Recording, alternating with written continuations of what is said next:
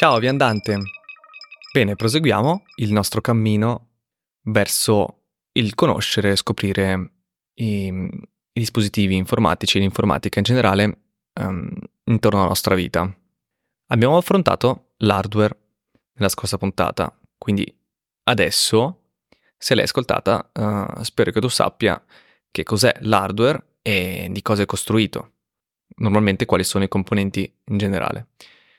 Oggi invece parliamo dell'altra parte importante dell'hardware, cioè il software, perché va bene, sì, abbiamo l'hardware, ma ci deve essere un qualcosa che dà le istruzioni e dice cosa fare. Eh, ok, ok, aspetta, però ho già nominato hardware e software e ancora non li ho spiegati. Ne ho parlato nelle puntate precedenti, ma se non le hai ascoltate o non te lo ricordi, un breve riassuntino, ovvero che l'hardware è proprio la parte fisica, cioè sono i componenti, sono quelli che vedi con gli occhi, puoi toccare, è il computer, lo smartphone, lo schermo, tutta quella parte elettronica su cui poi mm, l'informatica, diciamo, mostra la sua magia. E quindi dicevo nell'altra puntata che l'hardware è tutto ciò, tutto ciò che puoi prendere a pugni, mentre il software non lo puoi prendere a pugni perché è logico, è astratto, ehm, sono i programmi, sono, sono, i file, sono il sistema operativo, tutto ciò che vedi sullo schermo, le finestre che si muovono, cioè quelle cose lì non, non le puoi toccare, vengono rappresentate da appunto delle istruzioni informatiche e quello è il software. E noi in realtà abbiamo, abbiamo più a che fare con il software che con l'hardware perché interagiamo quotidianamente con programmi, applicazioni, sistemi operativi e vediamo le cose sul display che sono mostrate dal software. L'hardware, diciamo, lavora dietro le quinte e non, quasi non ce ne accorgiamo. E infatti, soprattutto nella, nel campo del software, che diciamo avvengono un po' di, di porcate mm, a discapito della nostra privacy e sicurezza. E come se non bastasse, se ancora non l'hai capito, l'informatica è praticamente ovunque. L'informatica è composta appunto da hardware e software. E ormai tutte le nostre, tutta la nostra società viene gestita da questo. A parte mm, i dispositivi che elencavo nell'altra puntata, cioè stampanti, telecamere, router, smartwatch, mm, robe della domotica, eccetera. Questo va bene, riguarda più le vite ciascuno di noi, del singolo. Ma se prendiamo in, in esame l'organizzazione della società moderna, cioè vedremo che reti telefoniche, reti elettriche, servizi di trasporti, servizi finanziari e bancari, controllo aereo, dispositivi medici in sale operatorie, diagnostiche e persino armi, cioè tutto questo ha una forte componente informatica, quindi sì, dell'hardware, ma soprattutto del software che ci gira e, e decide cose. Questo cioè, ha, un, ha, una portata ampissima e più noi mh, mm, ci affidiamo alle macchine, più noi ci affidiamo anche appunto al software, ai programmi, ergo quindi a, a codici, a istruzioni scritte da persone e questo ha diverse implicazioni. È così che ho ritenuto importante e necessario fare una panoramica sia dell'hardware sia del software che facciamo qui.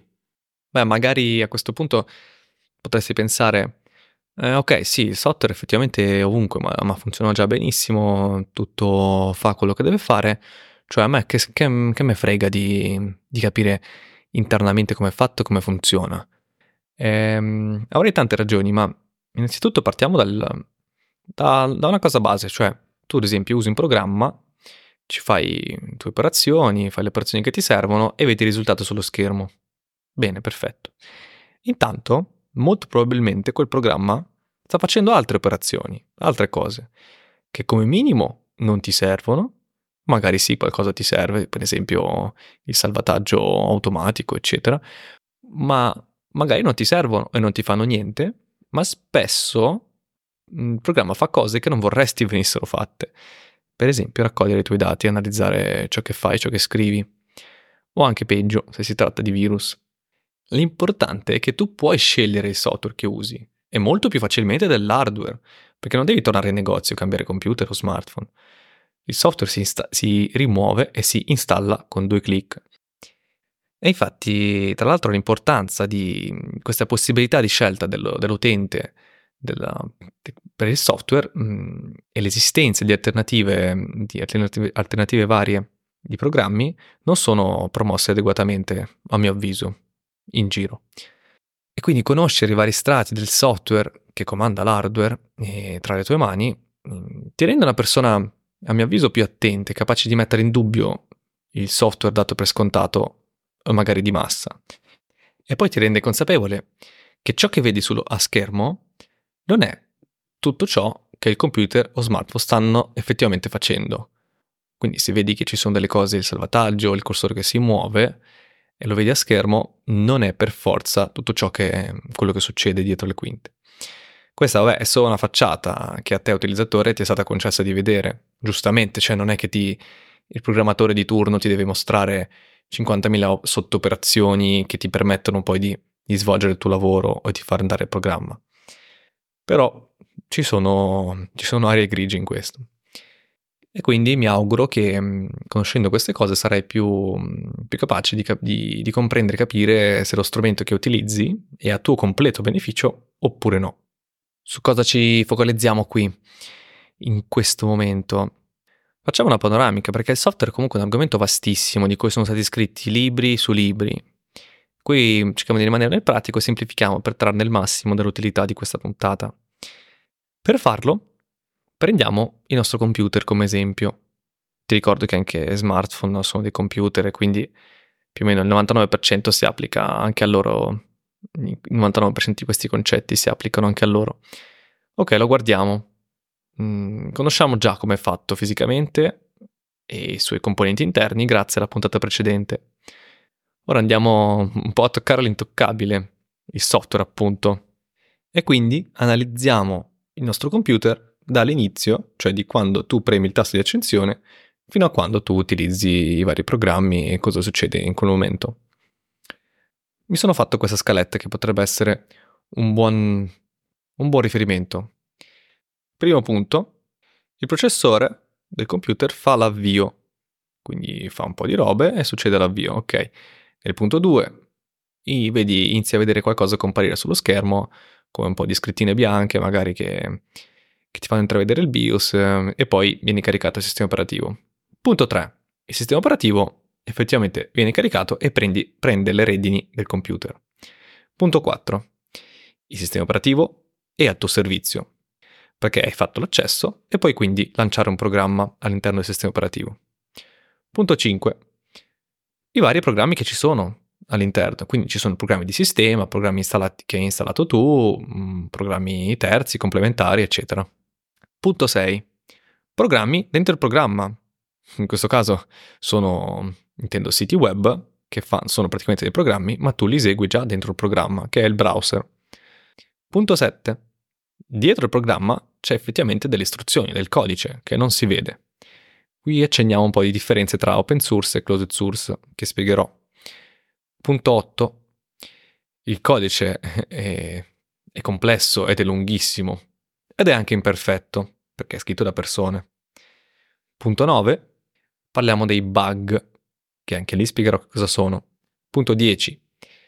Accenniamo dei file, che alla fine sono tutto quello che, che fai sul computer riguardo ai file. E il punto 11 c'è una sorpresa che ti dirò appunto quando arriviamo al punto 11 e ora non te la svelo. Bene, senti anche tu odore di ottimizzazione? No, in realtà eh, io no. Sento più odore di organizzazione e struttura. Quindi partiamo lo stesso, dai. Percorriamo la scaletta. Conta con me. 1, 2, 3, 4, 5, 6. Eh, vabbè, sì, mi dispiace, sono un po' reduce da canzoni per bambini che mi escono dalle orecchie in questi periodi di, di, di festività. Ne ho sentite parecchie. E una faceva proprio così magari potremmo effettivamente usarla per uh, tener conto dei, degli argomenti che stiamo facendo. Vabbè, va bene. Partiamo col punto 1. Premi il tasto di accensione, ovviamente.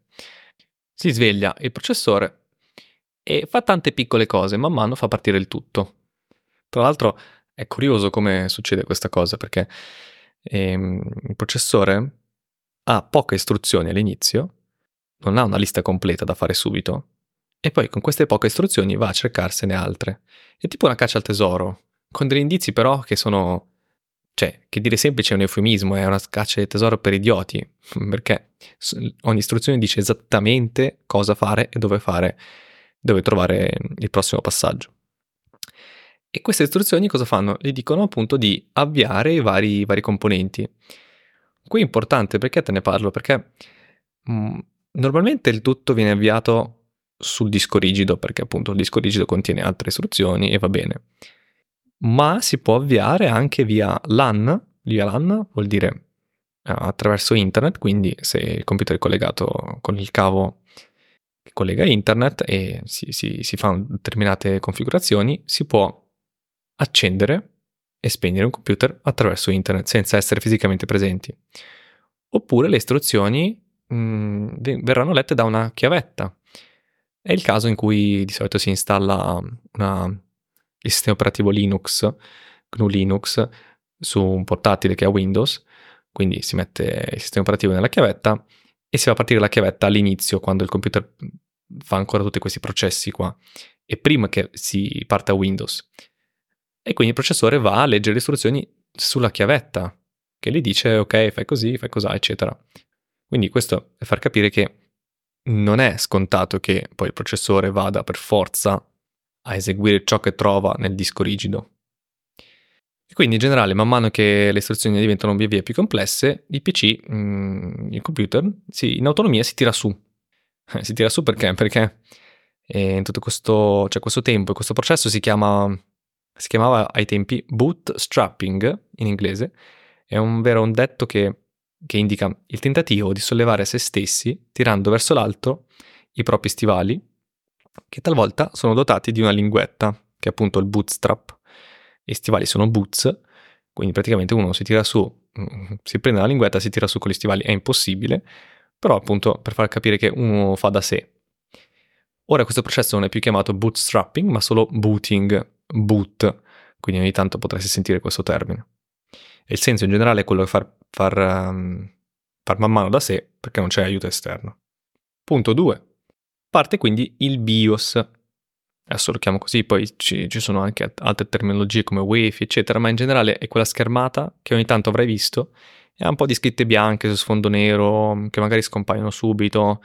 E ehm, in questo, in questo processo succedono varie cose, ma una di queste è che si fa appello a cose collegate al PC e se i componenti appunto, interni funzionano. Quindi puoi immaginarti una cosa del genere. Ehi, scheda madre, sei operativo? Risponde, ah ok, tutto a posto, tutto collegato. Oh, la RAM ci sei? Ah bene, ok, sì, la vedo, riconosco. Bene, disco di memoria invece? Sì, ce l'abbiamo. Bene, allora posso avviare il sistema operativo e di solito appunto è contenuto nel disco di memoria. Ma per quanto riguarda la tastiera, il mouse, lo schermo, ma in realtà, in realtà il computer non ne, frega, non ne frega niente di questa cosa. Sono robe che, che servono agli stupidi umani che, per interagire con, con, il computer, ma a lui mica servono per partire. Quindi eh, potrebbe partire benissimo il computer senza questi, questi componenti. Semplicemente non lo vedi che parte e non puoi interagirci. Poi sì, in questo passaggio vengono caricati anche i driver, che sono una parte sono una, dei piccoli software, appunto, possiamo chiamare una serie di, di istruzioni che, che, dicono al sistema operativo come utilizzare i dispositivi collegati, i dispositivi del computer che sono sia interni, quindi il driver della scheda video, della scheda audio, della scheda di rete, e, ma anche mh, driver della chiavetta, del disco esterno collegato, della, della webcam e così via. Magari tra l'altro potresti aver avuto dei problemi con i driver. È una cosa che succede abbastanza spesso su computer Windows e, sono importanti perché cioè, senza driver praticamente il sistema operativo non riesce a, non riesce a far andare delle cose. Non hai l'audio perché appunto non c'è il driver o non, non viene riconosciuto il driver delle, delle, casse, della scheda audio. O non so, magari non ti va il wifi. Queste cose di solito accertano con i driver, quindi la prossima volta che vedi un problema relativo ai driver sai di cosa si parla. Passiamo al punto 3. Possiamo dire che a questo punto la palla passa al sistema operativo.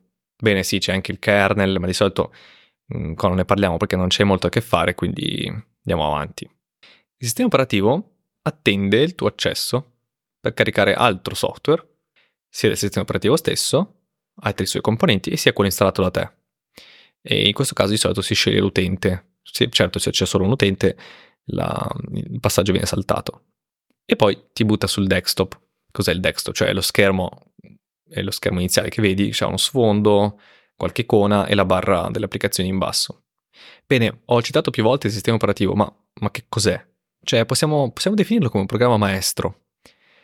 Assomiglia un po' a un direttore d'orchestra, diciamo così, sotto steroidi però, perché fa un zizziliardo di cose. Tra l'altro, all'inizio, quando i computer venivano, i primi computer, lui manco c'era il sistema operativo, cioè, eh, perché i computer occupavano intere stanze e potevano eseguire un singolo programma alla volta, che veniva caricato man mano o con i fogli appunto bucati o con altri metodi. Poi comunque la tecnologia si evolveva e, mm, e c'è stata l'esigenza di o, o l'esigenza o comunque la possibilità di caricare più programmi, non comunque contemporaneamente, ma, com- ma in generale il computer riusciva a eseguire un programma e poi era subito libero di farne un altro, o comunque faceva un pezzo di istruzioni di un programma e poi poteva passare a un altro, eccetera, eccetera.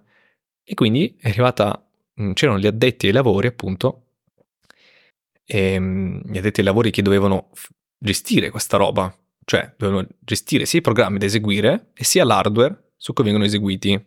L'hardware si intende appunto il computer e i suoi vari componenti. Possiamo immaginarci questo, questo omino, l'addetto al computer faceva, che faceva da sistema operativo. Proprio magari c'era la maglietta con scritto SO, sistema operativo. Poi però la complessità aumentava man mano e così l'omino ha accettato la spugna, diciamocelo chiaramente, perché è un lavoro infame, e ha scritto un programma per gestire i programmi e anche risorse dell'hardware, quindi processore, RAM, memoria, eccetera. E questo programma per gestire i programmi si chiama appunto sistema operativo, che è quel componente e con quel maxi programma, quel software molto grosso e pesante, ma pesante magari no, però con milioni e milioni di righe di codice che, che mh, riesce a, a, dare lo spazio a ogni processo, a ogni programma del, nel computer e riesce ad allocare un, dei millisecondi per ogni programma, i millisecondi mh, in cui questo programma può eseguire, può essere eseguito sul processore, può, può stare un pochino nella RAM, può, può, scrivere, può salvare sul disco, eccetera, eccetera. Questa cosa a noi sembra che le cose avvengano contemporaneamente, ma in realtà è il sistema operativo che, che passa la palla l'uno all'altro e, e sì, se immaginiamo un processore con un core singolo, quindi che fa un core, possiamo tradurlo come una, una singola linea, ecco, diciamo, dove le cose vengono fatte. Adesso i processori non hanno più solo un core, ne hanno più di uno, ma per, per essere più semplici, quindi questa cosa anche su un, su un, processore così, su un computer che ha un processore singolo, singolo core, può essere che vediamo che le cose vengono contemporaneamente, ma in realtà semplicemente il sistema operativo dà un po' di millisecondi a un programma, poi subito un po' di millisecondi a un altro programma e allora le cose avvengono quasi simultaneamente per il nostro, il nostro occhio. E ormai, ormai qualsiasi roba, cioè se prima questi grandi computer non avevano neanche, non avevano neanche un sistema operativo, ormai qualsiasi roba, mh, mm, anche banale, si fa per dire, qualsiasi oggetto elettronico ha una qualche sorta di sistema operativo al suo interno proprietario, magari semplificato, non grande come Windows, però, però di solito esiste. E cosa fa? Gestisce appunto le risorse e assegna ogni programma un breve lasso di tempo. A ogni, più che programma possiamo anche dire ogni istruzione, un breve lasso di tempo per fare una cosa. E poi attende anche, ovviamente il sistema operativo non fa solo quelle, mm, quello, è importante dire che attende anche eventuali tuoi input, cioè eh, immissioni di, non so, muovi il mouse, o digiti sulla tastiera qualcosa, attende anche il tuo, la tua interazione. Per quanto riguarda i computer eh, moderni, non esiste un unico sistema operativo. Magari tu pensi che esiste solo Windows e, e macOS dalla Apple. No, in realtà non, non, è, non, è, così. E ce ne sono molti, però beh, per noi per semplificare ne, ne, citiamo, ne, citiamo, tre che sono i due che ho già, che ho già detto, più GNU Linux, o semplicemente detto Linux. E, e quindi questa, questi sistemi operativi in realtà fanno, cioè avrei capito che sono, sono importanti per un computer perché fanno un sacco di cose.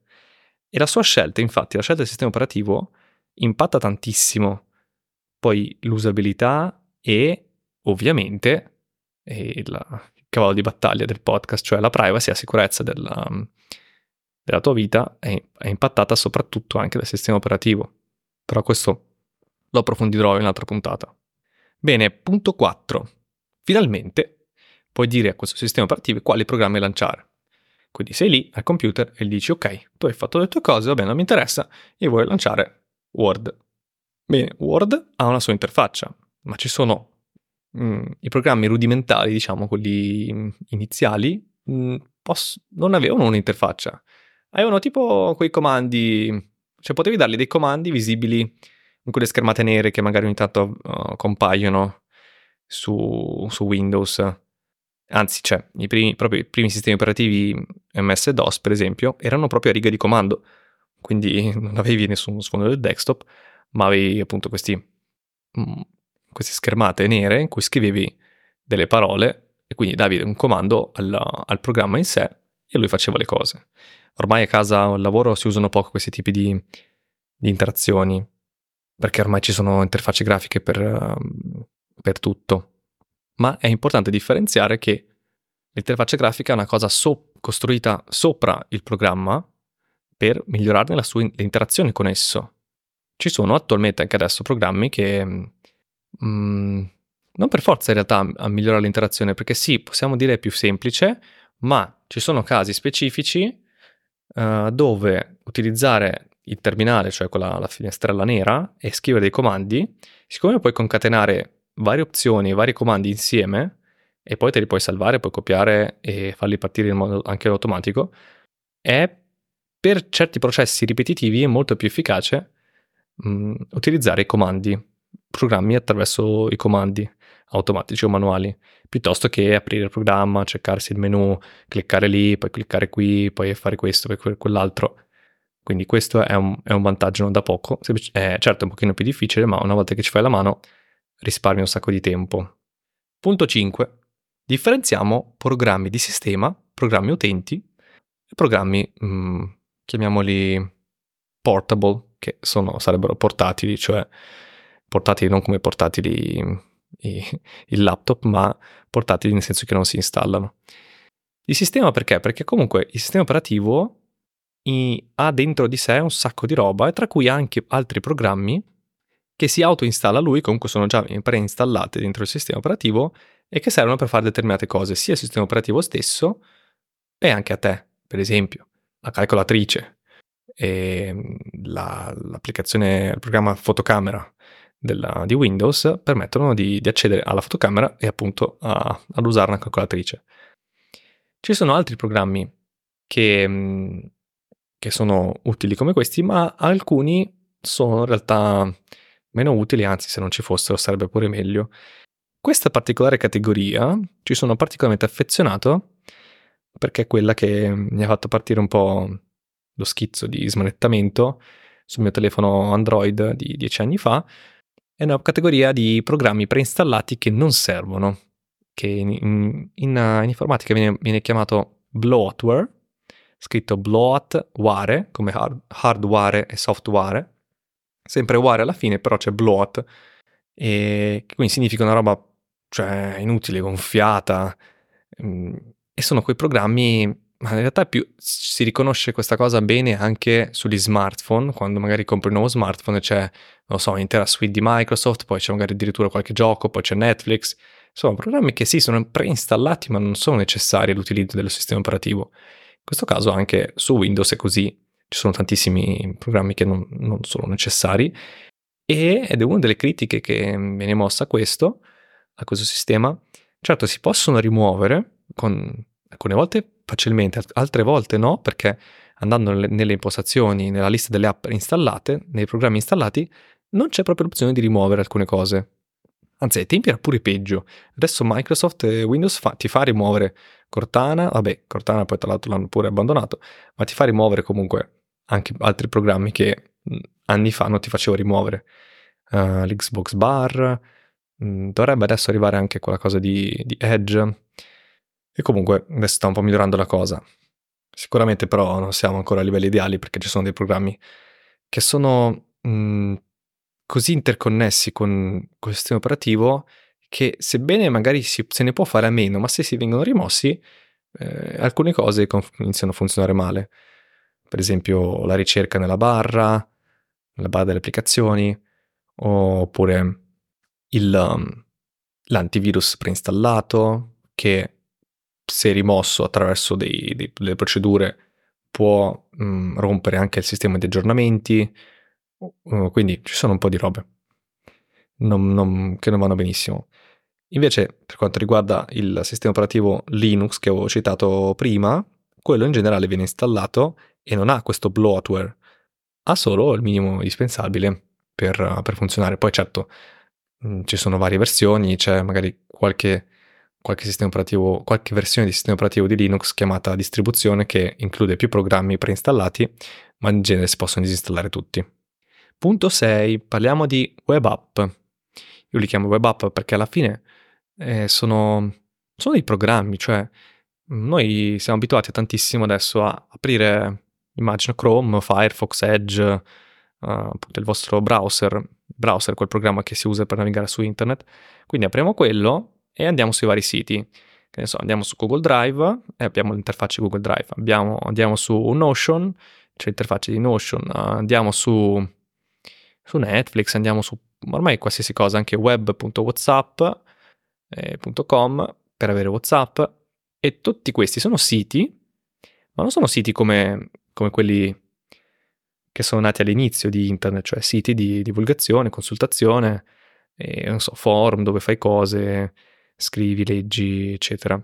Sono proprio dei programmi, semplicemente vengono eseguiti non sul tutto completamente sul computer, non vengono installati sul computer, ma vengono eseguiti anche sul server, cioè eh, dove vengono ospitati dell'azienda appunto di riferimento.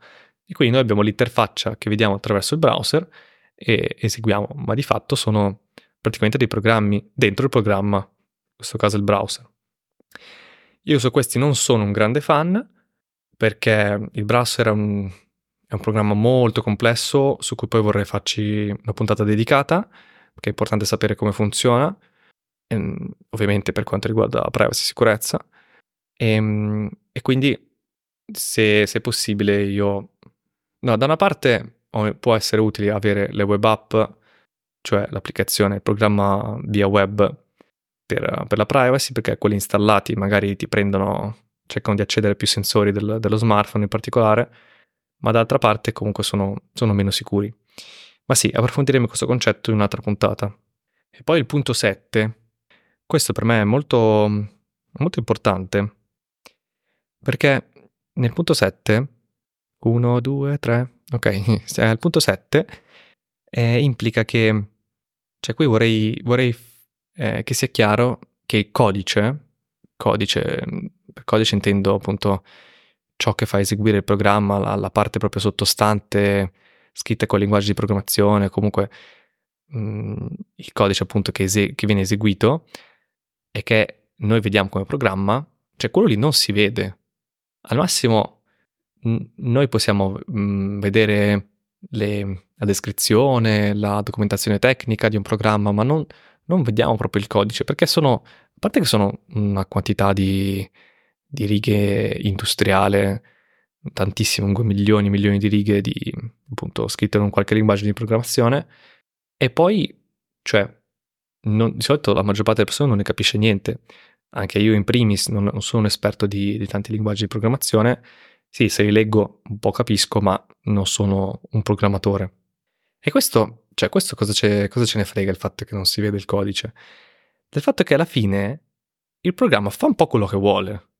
Cioè, sì, c'è l'icona, c'è un tastino, c'è il vario menu, tu clicchi, poi effettivamente fa quello che c'è, c'è scritto che fa, ma non è per forza così, nel senso che cioè io posso creare un programma banalmente e, ehm, con un unico tasto con scritto questo tasto mm, crea dei fuochi d'artificio dentro il programma. Bene, sarò un po' influenzato dal capodanno, che ne ho visti un po'. Quindi, bene, creo questo programma, scrivo il codice, poi mh, mm, creo il programma con la compilazione, che vabbè non è l'argomento di questa puntata, e poi qualcuno lo esegue. Bene, apre il programma, clicca il tasto, effettivamente compaiono dei fuochi d'artificio, ma in realtà io anche quel tasto potevo anche creare altre istruzioni e altre, mm, altre operazioni, per esempio scansionare tutta la cartella documenti dell'utente oppure fare una ricerca per i file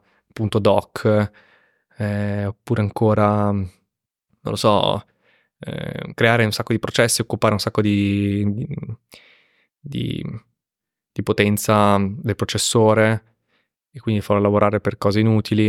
Insomma, posso fare quello che voglio perché alla fine il programma, quello che noi vediamo è un'interfaccia, è la parte visibile, ciò che il programmatore ha, ha creato per farci interagire e farci fare le cose che vogliamo fare. Ma eh, sotto sotto non siamo mai sicuri al 100% che cosa, che cosa effettivamente succede. Questo cosa vuol dire? Che dobbiamo essere imparanoiati pazzeschi e non fidarci più di niente? No, assolutamente. Anche perché cioè, non è che sia così mh, mm, bello per la gente fare i programmi e poi farli fare tutt'altro sotto il cofano. Però qui entra a gamba tesa il, il discorso, l'accenno, a cui faccio un accenno, poi facciamo una puntata dedicata, è al um, discorso dell'open source e closed source. Cosa vuol dire? L'open source vuol dire um, sorgente aperta, si intende il codice sorgente aperta, mentre closed è l'opposto, cioè codice sorgente chiusa. Sorgente si intende cioè da dove arriva quel programma, come è costruito, qual è il codice che, che c'è dietro. Bene, nell'open source lo vedi, chiunque può vedere, ovviamente un comune mortale no, può anche vederlo ma non ce ne capisce niente, ma altre persone un po' più esperte possono vedere, analizzarlo e vedere effettivamente dall'A alla Z che cosa fa un programma. Solo che la, la cultura open source non è così diffusa, ma giustamente, un po' come dicevo prima, non, non vengono diffuse queste informazioni che il software si può cambiare, ci sono tanti software che fanno la stessa cosa, magari uno però è closed source e uno è open source. E, e questo cambia, questo cambia molto a livello di privacy e sicurezza, perché con un programma closed source c'è proprio completa fiducia che quello che, che fa, quello che dice di fare, effettivamente fa quello e lo fa bene, non ci sono problemi di sicurezza, non ci sono dati mandati in giro, eccetera.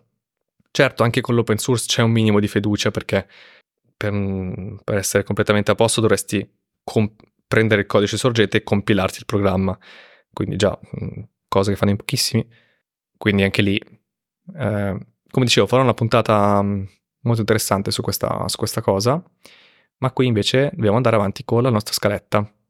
Nel punto 8 volevo sottolineare che il codice, di cui parlavo prima, è, è ingombrante, è grosso, ci sono milioni di righe di codice per il sistema operativo, si stima per, per Windows per esempio, e si stima anche un milione o più solo per il programma Word. Quindi immaginatevi, aprite lo schermo, avete un milione di righe nel vostro documento e ogni riga è praticamente un'istruzione di, boh, scritto in un certo linguaggio di programmazione. Immaginate un milione di righe. Questa è la complessità. E tutto questo è scritto da persone. Sì, va bene, adesso c'è anche l'intelligenza, l'intelligenza artificiale che un po' aiuta a scrivere, a scrivere codice, ehm, però in generale è scritto da persone. Ed è, cosa vuol dire questo? Che è imperfetto. E su che voglio puntare nel, nel, in, questo, in questo contesto, nel nostro punto 8. L'imperfezione, cioè i programmi sono fallaci, possono fare cose non previste, possono, possono sbagliare, cioè proprio come le persone, perché sono scritte da persone. Cioè, ricordiamoci questo. Poi, mm, magari qui un po' si scontra la visione comune dell'informatica che, essendo figlia della matematica, è rigida, è perfetta, precisa, e bam, e così e via. Invece, paradossalmente, non è così. Anche se è tutto rigoroso e circoscritto, ci sono le, vari- le variabili, il codice è quello, non è che uno lo scrive un po' come vuole. E ehm, questa cosa dell'imperfezione mm, ha delle conseguenze. E possiamo anche dire che gli algoritmi, cioè ciò che sta sotto, anche questo poi lo spiegherò in un'altra puntata, un po' hanno caratteristiche umane, ma appunto ne parleremo, c'è tanto di cui parlare. Nel punto 9 approfondiamo questa imperfezione, cioè il fatto che il programma sono scritte da persone non è umanamente pensabile e, eh, immaginare e prevedere ogni possibile interazione che un utente, cioè la persona che utilizza un programma, possa fare con, con il programma stesso. E non è, non è pensabile pensare dove o capire dove verrà eseguito, su quali sistemi operativi, su quali computer, eccetera. Appunto perché ci sono tantissime variabili, tantissime condizioni, cioè immaginate un programma appunto con un milione di righe, e ehm, questo che cosa genera? Genera i famosi bug, anche, questi, um, anche questo è un termine che magari potresti aver già sentito, un bug, in inglese vuol dire insetto, e deriva effettivamente da, da quello, perché c'era, cioè, si racconta di questo grosso computer che a un certo punto si era inceppato una parte meccanica perché c'era un, uno scarafaggio dentro. E quindi ah, uno ha detto, ah, ho trovato il bug, perfetto. E da lì il bug significa un, un comportamento non previsto, non voluto, una, che questo causa errore di solito, una cosa appunto che non va.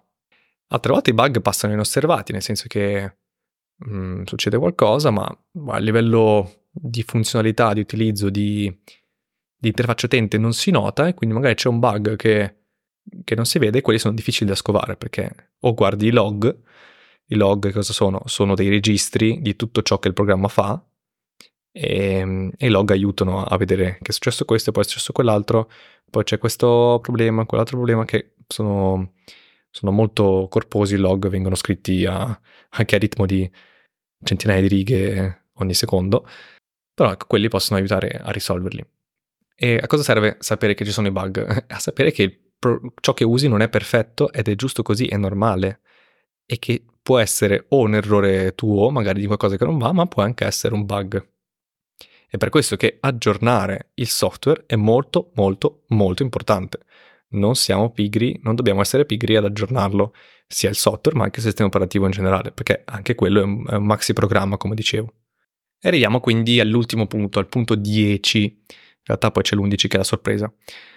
Mm, nel punto 10 volevo parlare del fatto che mm, alla fine con cosa interagiamo noi al computer? Con, con dei file, cioè anche i programmi sono fatti da file, il sistema operativo è fatto da file, tutto ciò che noi gestiamo, che sia la nostra immagine, la foto della vacanza, il video, um, una canzone, dei documenti, qualsiasi altra cosa sono sotto forma di file.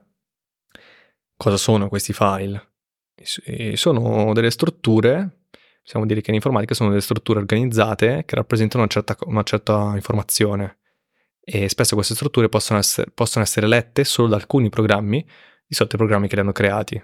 Quindi per esempio posso aprire un file docs um, di Word, appunto con Word, ma anche con LibreOffice, OpenOffice um, e altri programmi di analoghi, non posso aprirlo con, con un lettore musicale, cioè con un, un, VLC, con un media player, perché eh, sebbene l'informazione lì non è non è nel formato, non è organizzata per far sì che quello si possa aprire con altri programmi. Perché i file tra loro sono, sono molto diversi, ci sono tantissime, tantissime mh, mm, estensioni, cioè tipologie di file. Sono quelle cose che vedi, che ogni tanto vedi dopo, dopo il nome, cioè um, Pinco Pallo oppure fotovacanza 2023.zip oppure appunto report 2024. XLS. Ed è qui che si inseriscono tantissime, tantissime truffe per quanto riguarda la sicurezza in generale nel computer. Cioè vengono spacciati dei file che, mh, mm, di un certo tipo che sono in realtà di un altro tipo. Il classico è un PDF, un punto PDF che in realtà invece è un file eseguibile, cioè fa qualcosa, fa, delle, fa dei comandi sul computer, mm, ma il nome è così, allora uno lo clicca, però in realtà viene, viene intanto eseguito al computer ed ecco che magari ti, ti rende illeggibili tutti i tuoi file nella, nei documenti e devi pagare un riscatto, magari in Bitcoin. Quindi questo per esempio è una cosa molto comune ed è, è per questo che consiglio sempre, sempre, sempre di attivare la, l'opzione di visualizzazione delle estensioni dei file. Su Windows si fa dando sulla riconcina gialla il file explorer, quindi esplora file, e poi dove c'è la scheda visualizza, poi c'è, si clicca su quella in alto e poi c'è un, un quadratino che dice visualizza file da, ehm, mi pare si chiamasse visualizza nome di, nomi, estensioni, comunque visualizza le estensioni, mostra est- estensioni. Vi consiglio di attivarlo perché almeno vedete che cosa sono effettivamente quei file, perché spesso appunto possono capitare questo tipo di truffe. E poi un'altra cosa importante è che i file sono sono organizzati in, in strutture, appunto, e, mm, e, in informatica questa cosa viene gestita in modo particolare, cioè c'è questo, questo famoso file system che, mm, che praticamente fa sì che noi vediamo le cose in modo gerarchico, in modo, modo organizzato, con le cartelle e tutto quanto nel nostro computer, ma in realtà queste cose non sono disposte nello stesso modo nel nostro disco rigido, nella nostra memoria, proprio fisicamente. Ci sono vari settori con un po' di 0,1, eccetera, eccetera. E il file system invece ci rende questa cosa visibile bene. Bene, allora, questa roba perché è importante? Perché se noi cancelliamo un file, un qualcosa, per esempio cancello la mia tesi di laurea, perfetto, benissimo, sono una cima, in realtà quel file non si cancella veramente. Va bene, potete dirmi, certo si sposta nel cestino, ma il cestino è un'altra cartella di fatto, è solo una cartella un po' particolare, che, che poi si cancella in automatico, però è una cartella. Ma intendo proprio cancellare un file dal cestino mm, o nella chiavetta che c'era proprio la tua tesi, per esempio, e tu lo cancelli, lì non c'è il cestino nella chiavetta, mm, effettivamente non viene cancellato, semplicemente il file system dice al sistema operativo guarda che, o il sistema operativo dice il file system, adesso sono troppo stanco per ricordare, ma sostanzialmente quello che succede è che si, si dice che lo spazio che occupava quel file ora è scrivibile, ora è, è, puoi metterci delle cose, ma in realtà lo spazio in sé, proprio fisicamente, è ancora lì, c'è ancora quel file. Quindi finché il sistema operativo non scrive delle cose nuove, quindi magari facendo altre operazioni, non so, andiamo su internet, scarichiamo file, creiamo nuovi file, eccetera, quel file è altamente probabile che sia recuperabile, perché non è cancellato di fatto, solo, è solo il suo puntatore, cioè dove dire quello che dice, ok, guarda che lì c'è quella cosa lì, ecco, viene, viene tolto, ma il file è ancora lì. Questo è molto importante da sapere ed è per questo che funzionano i programmi di, di recupero file. Su Windows c'è quello ufficiale Windows File Recover, mi, mi pare si chiamasse, ma anche su Android c'è qualcosa di simile e è per questo che possono funzionare. Quindi il consiglio generale, hai cancellato un file che ti serve, spegni o non usare più quel dispositivo, quella chiavetta, quella videocamera, quella schedina della videocamera, computer, eccetera, perché se tu continui a utilizzarlo, eh, man mano la probabilità diminuisce di recuperarlo. Eccoci, siamo arrivati al punto 11. Che cos'è il punto 11? Eh, è il, è il componente più importante. Qual è? sei tu, cioè l'utilizzatore, l'utente. Tu sei un po' hardware e software in realtà, cioè sì, sei fatto di carne e ossa, poi nel cervello c'è un po' di istruzioni che di solito funzionano. E quello è il software.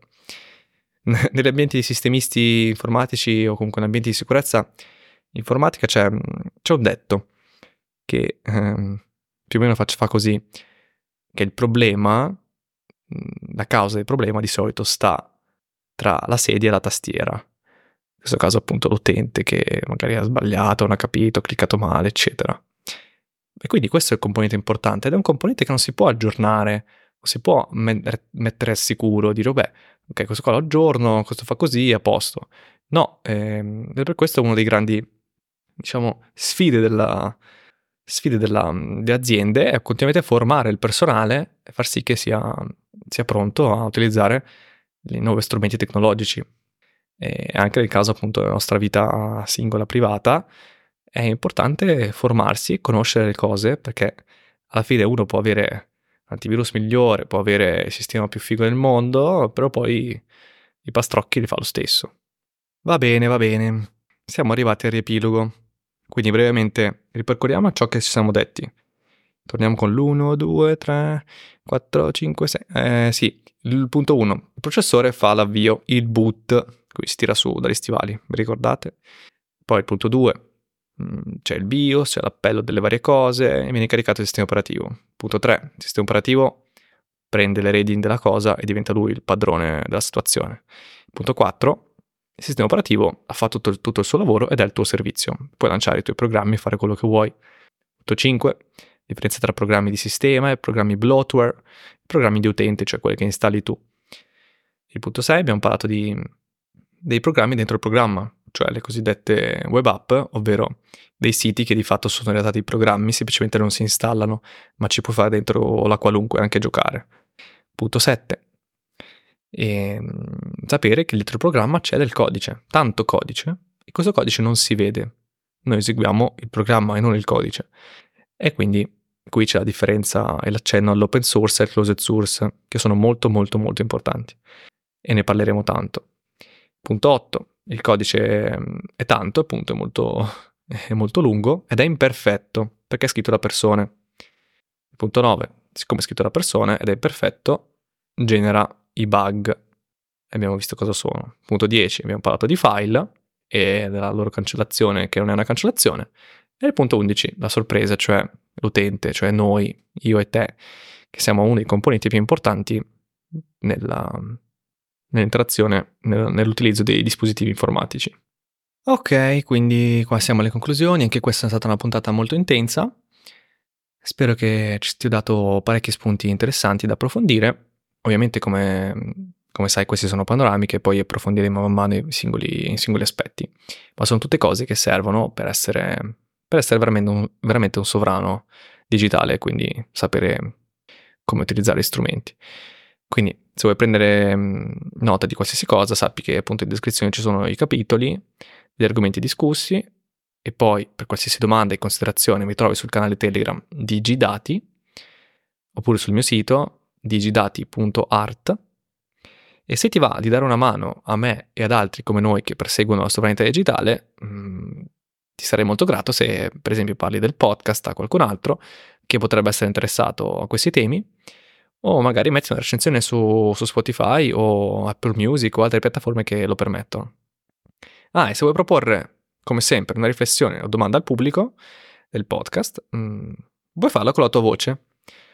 Trovi le indicazioni sulla pagina podcast di digidati.art barretta slash podcast oppure sul link diretto che poi ti lascio in descrizione della puntata. E anche a questo giro, pian piano scomparirò insieme ai beat informatici open source.